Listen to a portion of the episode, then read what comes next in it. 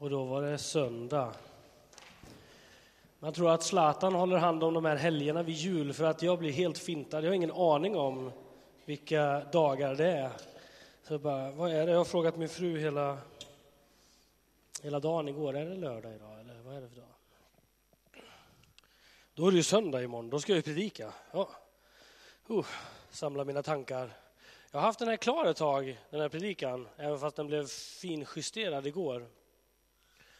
För det är nämligen en skoluppgift. Jag har gjort en, jag går en pastorsutbildning och då har vi fått en uppgift i att göra en interpretation som man säger, en tolkningsuppgift. Så jag har tolkat den här Habakuk-texten som vi läste och ska läsa igen. Och sen så har vi en annan kurs vid sidan om och då ska vi göra en predikan i den kursen. Och eh, så då blir jag också filmad för att det ska skickas till vår lärare. Hej Åsa! Nu, nu är det dags. Men främst så är det en predikan. Och främst när man gör det här, det blir, en skoluppgift är en skoluppgift. Men när man håller på med Guds ord så är det svårt att göra det utan Gud. Så jag hoppas att ni också kan få med er saker som jag har fått med mig. Vi ber. Herre, jag tackar dig så mycket för ett nytt år, Herre. Jag tackar dig för nya ställningstaganden och nya tankar och nya riktningar. Jag tackar dig för eh, samma riktningar som går åt bra håll, Herre. Jag ber, Herre Jesus Kristus, att du är med oss alla, Herre. Jag ber att du ska vara med oss just nu i, i predikan. Ditt ord, Herre, att vi får ta emot det som är aktuellt för var och en av oss, Herre. Vad det nu kan vara, Gud. Tackar dig så mycket för att vi får sträcka oss efter dig, Herre. För att du är trofast och rättfärdig, Herre. För att du är rik på kärlek. För att du är nådefull, Herre. Tack Jesus Kristus för att vi får tro på dig, Gud, när det ser ut som det gör runt omkring oss. Jag ber att du ska hjälpa oss att sätta vårt hopp till dig i Jesu Kristi namn. Amen.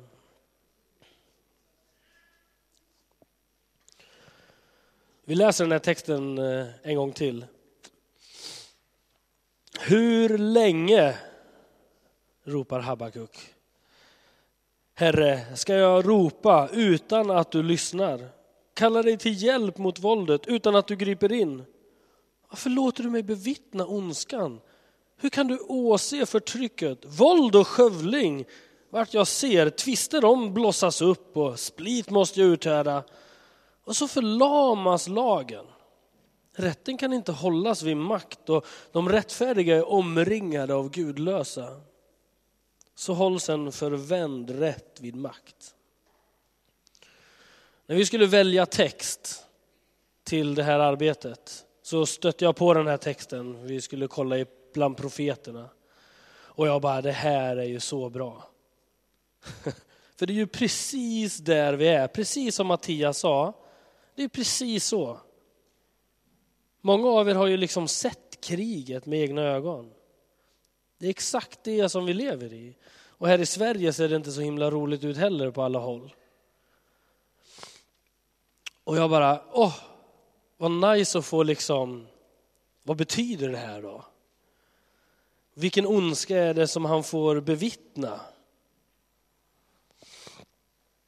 Men ju mer jag läste bibelordet och ju mer jag läste om det, då förstod jag att det var inte liksom ondska runt omkring som Habakuk bevittnade. Utan det var ondska bland det egna folket. Det var så att Habakuk han levde i en tid, man kan läsa om det i andra kungaboken 23 och 34 till kapitel 24 och 6 om ni vill det, andra kungaboken. Det är jättespännande. Eh, Kung Neko är um, egyptisk farao. Han uh, tillsätter Jojakim som är kung i Juda. Han har med kung Neko att göra jättemycket. Och betalar guld och silver till honom. Och uh, han gör, Jojakim gör det som är ont i Guds ögon. precis som hans fäder hade gjort. Det gick ju lite upp och ner för det judiska folket.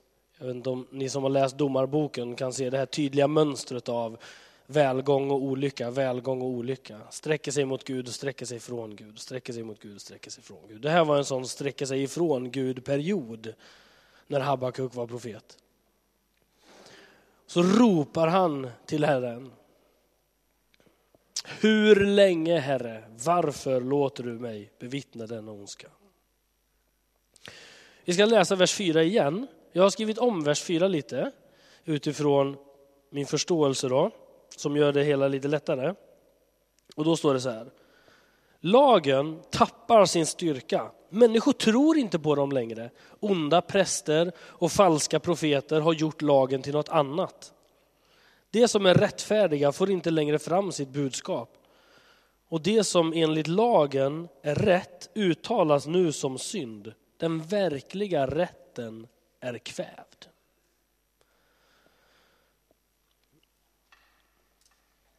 Så det är bland det egna folket som problemet ligger. Just här, just i den här texten. Sen händer det annat i Habakuk längre fram. Men just här, där vi är. Och jag tänker ibland så är det lätt. Ibland så är det lätt så här när man läser, man läser någonting och så bara, det där gäller ju så här, det här är ju så här. Och jag gjorde ju så också, precis som Mattias sa i början. Precis så tänkte jag att den här texten var. Runt omkring oss är det hemskt. Och så tänker jag inte på hur det är mitt ibland oss. Jag tycker inte det är så hemskt mitt ibland oss, här i Korskyrkan i Norrköping i alla fall. Men ibland är det så att mitt ibland oss så finns det problem. Fast man väljer att liksom titta utanför och tänka liksom att problemet är hos någon annan. Och jag kommer tillbaka lite till det. Jag skulle vilja lyfta två grejer. Och det ena är det här med onda präster och falska profeter. Och det andra är det här med teodicé-problemet.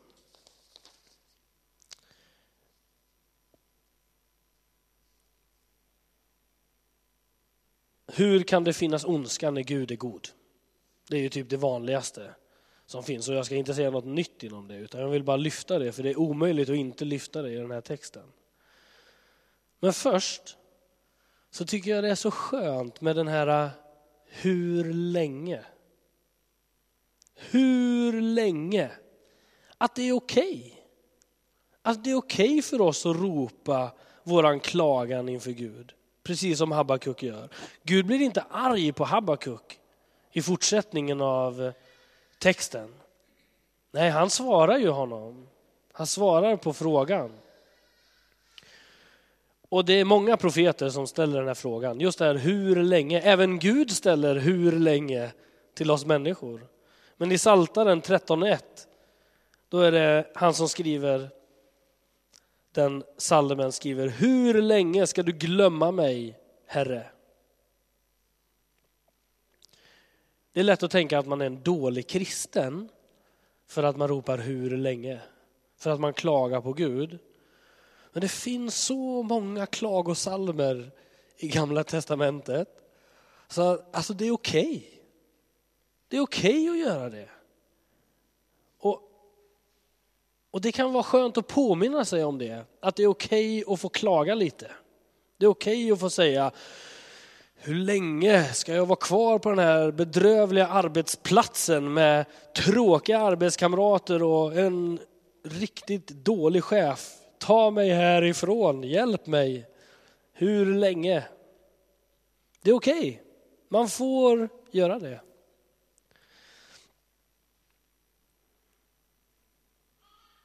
Det är precis det som Gud vill, att vi tar kampen med honom direkt. Att vi går till honom med våra bekymmer. Det är lätt att gå till honom, alltså vissa människor, det är lite olika. Alltså, vissa har jättelätt att gå till Gud när allting är bra. Och då tar de det goda med honom och tackar. Och vissa, de har jättelätt att gå till Gud när det är dåligt och då tar de allt det dåliga med honom. Men Gud vill ju både och. Gud vill ju att vi ska tacka honom när det går bra och ropa till honom när det går dåligt i våra liv. Han vill att vi aldrig lämnar honom. Och det finns ju en risk, just när det går dåligt grejen. Jag träffade en på ett tåg, jag vet inte om jag har nämnt det här förut, men jag träffade en på ett tåg. Hon eh, är från Spanien, katolik. Och eh, hon berättade att hon förlorade sin bror. Och brodern var runt 1920 någonstans. Och hennes mamma, hon vände sig till Gud. Och hennes pappa, han vände sig ifrån Gud. Och det var så otroligt tydligt, berättar hon. Att den ene vände sig till Gud i tröst och försökte liksom hjälpa mig och den andra bara blev jättearg och lämnade allting vad som hade med Gud att göra. Vi har ett val i allting som vi står i. Vad vill vi ha vår blick fäst på även när det händer riktigt, riktigt tråkiga saker i vårt liv?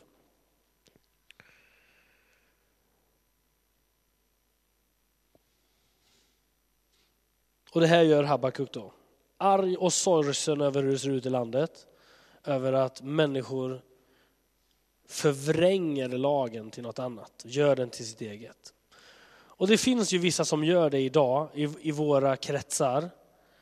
Eh, vi lever ju i en vardag, alla har tillgång till Bibeln. Det är ju översatt på tok många språk. Och vem som helst kan ta en bibel och tänka liksom, Ja, här fick jag upp en tumvers där det står i Andra Samuelsboken 23 och 2. Herrens ande talar genom mig, hans ord är på min tunga.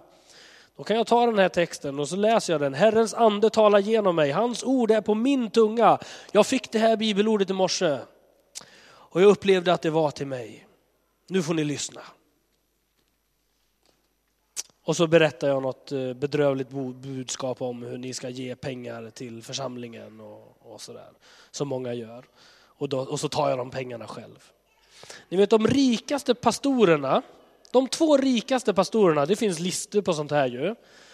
De är uppvuxna i och bor i och är pastorer i Nigeria. De rikaste pastorerna i världen är från Nigeria. Typ ett jättefattigt land. Och jag har träffat två eller tre stycken olika nigerianer och pratat med dem.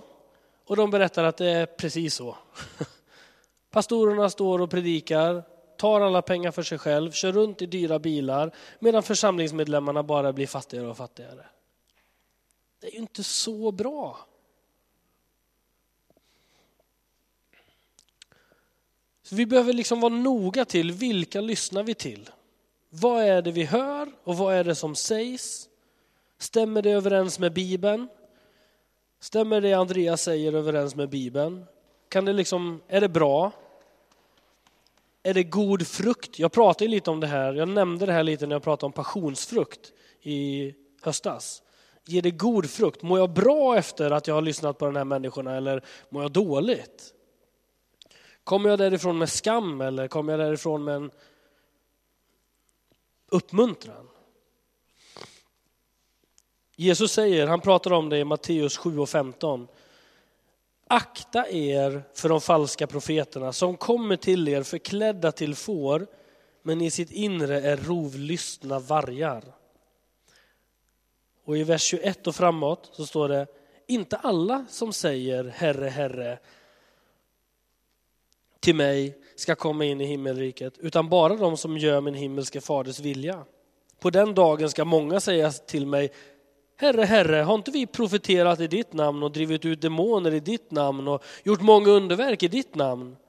Då ska jag säga dem som det är, jag känner er inte, försvinn härifrån i ondskans hantlangare. Alltså den här texten är ju så jobbig. Och jag vet inte om ni med mig har bett många gånger, Gud låt inte mig vara en sån där. Jag vill inte vara den där falske profeten, jag vill tala gott och så orolig för att säga fel saker, fel syfte med, med livet. Jag tycker det är viktigt för oss, för viktigt att bara tänka på det. Tänka igenom vad människor säger, tänka igenom vilka vi följer.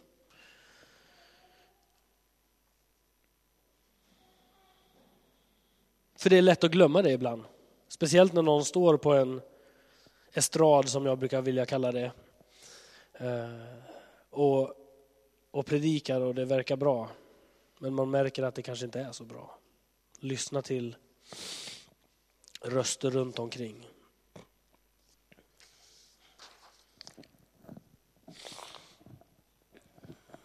Jag är också förkyld. Yes. Jag har ju varit det ett tag och ni har ju hört det med tanke på min röst. Men nu lämnar vi det.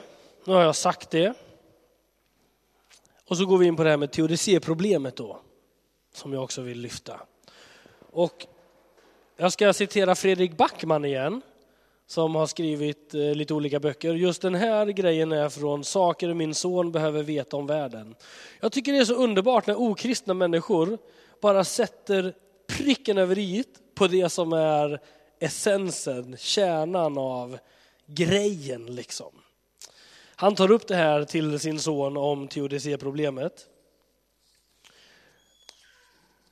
Och så skriver han så här, det kommer på väggen här också. Gud skapade folk. Folk skapade en massa skräp och Gud bara, äh, vad håller ni på med? Och folk bara, med inget. Och Gud bara, men eh, vart är ni på väg med den där? Och Gud bara, men ut typ, bry dig. Och Gud bara, men ska ni verkligen, det där är nog inte en så bra idé. Och folk bara, men Gud alltså, lägg dig inte i det här. Och Gud bara, nej, okej. Okay. Och sen gick folk ut med sitt skräp i världen och så gick allting åt helvete. Och då vände sig folk omedelbart till Gud, såg jätteupprörda ut och, Gud, och bara, men varför stoppar du oss inte? Det här är ditt fel.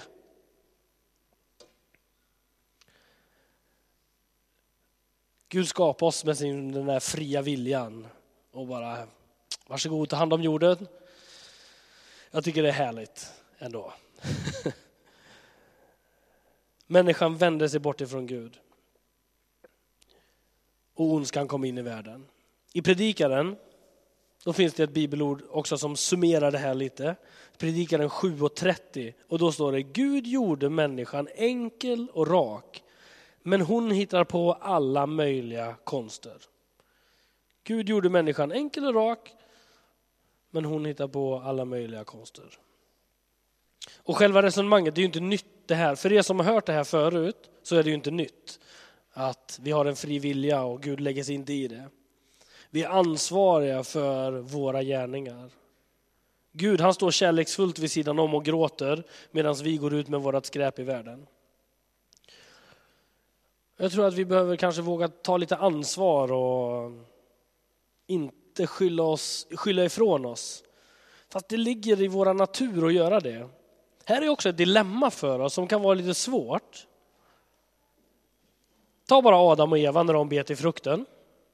Och Gud bara, vart är du Adam? Gömmer du dig? Och han står där med fikonlöv och de kände sin nakenhet och sånt. Och så bara, vad har du gjort? Har du bitit i den förbjudna frukten? Och Adam bara, nej, alltså, eh, det var inte jag, det var Eva. Eva gav mig den. Och Gud, jaha du Eva? Och Eva bara, ah men alltså egentligen var det inte mitt fel för det var ormen, ormen som förledde mig till det. Och ormen fick förlora sina ben och krypa resten av, resten av tiden. Det är väl evolutionsläran där kanske. Först hade, han inga, först hade han ben och sen hade han inga ben. Eh, med en touch av Gud. I, I min klass, jag, det har säkert varit så i era klasser också tänker jag, speciellt när man gick grundskolan. Och så säger läraren, läraren står och skriver någonting på tavlan och så får den ett suddgum i ryggen och så vänder den sig om. Vem var det? Och så säger tio stycken, det var inte jag! Alltså det ligger ju i oss, vi måste säga, det var inte mitt fel. Och så fort det är någonting som hänt, då måste det vara någons fel. Och så finns det ingen som tar ansvar. Löfven bara, ja, de följde inte praxis, det där var inget bra. Och de blåa bara, Löfven, han tar ju inte sitt ansvar genom att ge oss det som vi vill ha. Och Sverigedemokraterna står i mitten där och gör sin grej. Ingen tar något ansvar. Alla bara skyller ansvaret på någon annan. Lägger över det på någon annan. Jag ber om ursäkt om eh, ni blir upprörda här för om politik, men det låg så nära i tiden också. när det kommer till bort, bortförklaringar. Nu är det ett flygplan som har kraschat. Vems fel är det?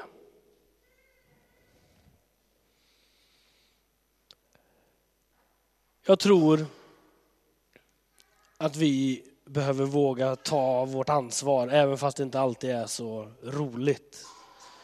Det är inte lättsamt. Det jag säger det är ju ingen jätte... Det är lite nästan förmaningspredikande här egentligen. Inga så här lätta grejer. Och när man hör sådana här, då kan man själv också tycka, liksom, vadå, så här, det är ju inte mitt fel. Men att kunna se se vad som händer och se vad jag kan göra åt saker. Vad är mitt ansvar i det här? Och ett av ansvaren som vi har som kristna, det är ju att ropa till Gud. Och att be till honom om det som finns runt omkring oss. Det är ju ett av ansvaren som vi har. Vi är jordens salt, står det. Salt använder man ju för att bevara saker. Fisk och allt vad det var. Konservera heter det. Någonstans tror jag nästan, det står så här när man läser om saltet, någonstans så blir det som att vi är jordens salt. Alltså om det inte skulle finnas några kristna, om det inte skulle finnas några som ber till Jesus för jorden, då skulle jorden gå under. För Gud har gett oss en fri vilja och det ligger i oss att göra det och det är ju helt fantastiskt. Det är ju en nåd. Tänk så här, jag har hört så här berättelser om missionärer som är ute och åker och en familj som sitter här i Sverige och så känner familjen så här, nu måste vi be. Vi måste be för eh, Jonsson som är i Brasilien. Vi ber och så ber man och så sitter man där och ber. Det här har inte hänt då, men det har hänt fast exemplet har inte hänt. Och så ber man och sen så någon månad senare så bara, hej hej, hur har ni det? Så här. För någon månad sedan så upplevde vi att eh, vi skulle be för er. Och då bara, oj, var det den där tisdagen? Ja, då hände det här och det här och det här. Det behövdes verkligen. Och det blev så bra. Det var jobbigt först, men sen så bara upplevde vi en förändring vid klockan tre. Åh, klockan tre, det var precis då vi bad. Det är många sådana, det finns många sådana vittnesbörd om när vi ber, då händer det. Och Gud liksom, jag vet inte riktigt hur Guds ordning och sånt funkar, men någonstans verkar det som att det funkar på det sättet. Att vi behöver be till Gud. Men det finns ju också saker som står i våran kontroll, som är våran kontroll. Där vi faktiskt kan göra saker. Och jag har några här som kommer på väggen. Vi sörjer ju för att barn mår dåligt. Och vi kan bli stödpersoner till de barnen. Och vi sörjer för att det finns fattigdom. Och vi kan vara med och skänka pengar till organisationer som, som verkligen gör, använder pengarna åt rätt sak. Och vi sörjer för att det finns så mycket droger och alkoholproblem. Och vi kan stå upp för en annan livsstil. Vi kan vara med och hjälpa människor ut ur det vara med och belysa arbetskamrater och sånt där och bara, du har ju problem med det här. Men det finns en väg ut. Vi sörjer för att det finns rasism. Men vi kan stå upp för allas lika värde. När någon pratar på arbetsplatsen eller i skolan, då bara, nej men det där du säger är inte bra. Vi är skapade till, alla är älskade lika mycket. Sluta med, de där, med det där tjafset. Vi sörjer för att många måste fly från sina länder. Och vi kan vara med och hjälpa till och ta emot flyktingarna, vilket många av oss gör. Det är inte oss ska jag säga, men jag säger oss som församling. Det finns saker som verkligen är så här, just det, ja, men det där kan jag göra. Och jag tror att det här ordspråket som blir, ingen kan göra allt men alla kan göra något. Att man får fråga sig själv, vad Gud, vad vill du att jag ska göra? Vad vill du att jag ska vara i det här? Vart ska vi vara som familj i det här? Vad, vad är vi? Dels som församling, vart är vi som församling i det här? Vad vill du att vi ska göra som församling för att göra Norrköping bättre? Och vad vill du att vi som församlingsmedlemmar ska göra för att göra Norrköping lite bättre? Och inte jämföra sig så mycket heller med andra och tänka att oj, eh, Mattias är så bra för han har ju startat upp ett företag och hjälpt ungdomar utifrån eh, narkotika och sånt. Ja men det är ju hans förutsättning. Han kan ju det. Men vi andra, vi kan göra något annat. Och någon annan kan säkert också starta ett företag. Men vi kan olika saker. Och att få landa i och tänka så här, vad är det jag gör? Och att också kunna känna efter det, efter det här och så här, då, nu sitter ni och tänker liksom och funderar kanske. Ja, men jag gör rätt bra grejer. Ja, så kan man ju också landa i. Ja, men det funkar rätt bra i mitt liv. Ja, jag gör det här och det här och jag är så här, känner, ja men det är bra. Och det är ju fantastiskt.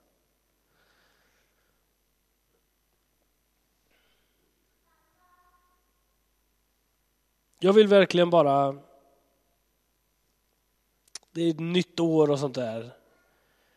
Inspirera till att våga gå. Våga gå var temat för Unite i nyårskonferensen för ungdomar som jag var på. Men att våga gå. Att våga stå upp för Kristus och följa honom och hans väg. Och det var många av passionspredikningarna eh, passionspredikningar som landade i samma sak. Jag kom att tänka på det igår när jag läste igenom predikan igen att oj, det, blir ju, det är ju samma sak igen.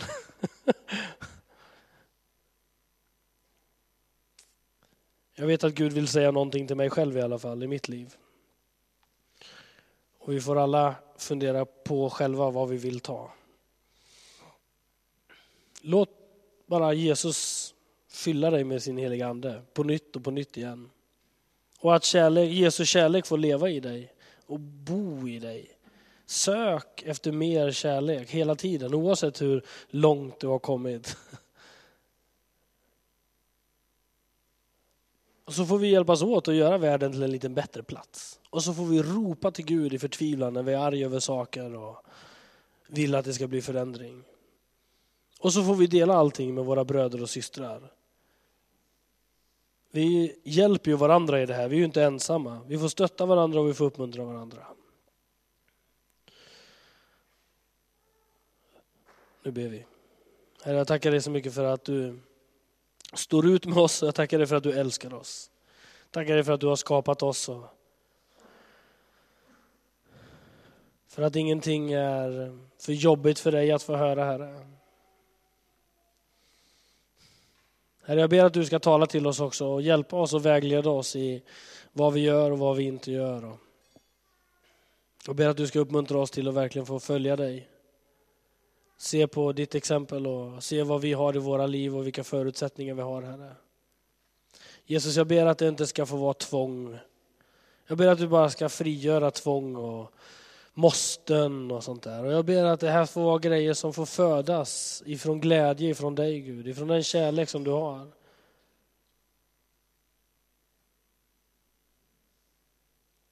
I Jesu namn. Amen. Låt det verkligen inte vara tvång. Det är det sista jag skickar med. Det är så viktigt. Det är så lätt att det blir tvång. När man söker Gud och, och, och vill någonting, då tror jag att han uppmuntrar och gör, han bara föder någonting i oss. Vi får lämna tvången och måste och så får vi gå in i en frihet i att göra gott, en frihet i att vara världens ljus och jordens salt. Om du känner tvång, då är det inte jättebra. Så lämna tvånget. Och jag ber om ursäkt om du upplevde tvång. För det är inte min mening. Utan det är en frihet i att följa Jesus, en frihet i att titta på honom och en frihet i att ta vårt ansvar och göra den här jorden till en bättre plats. Det är det det handlar om, tror jag.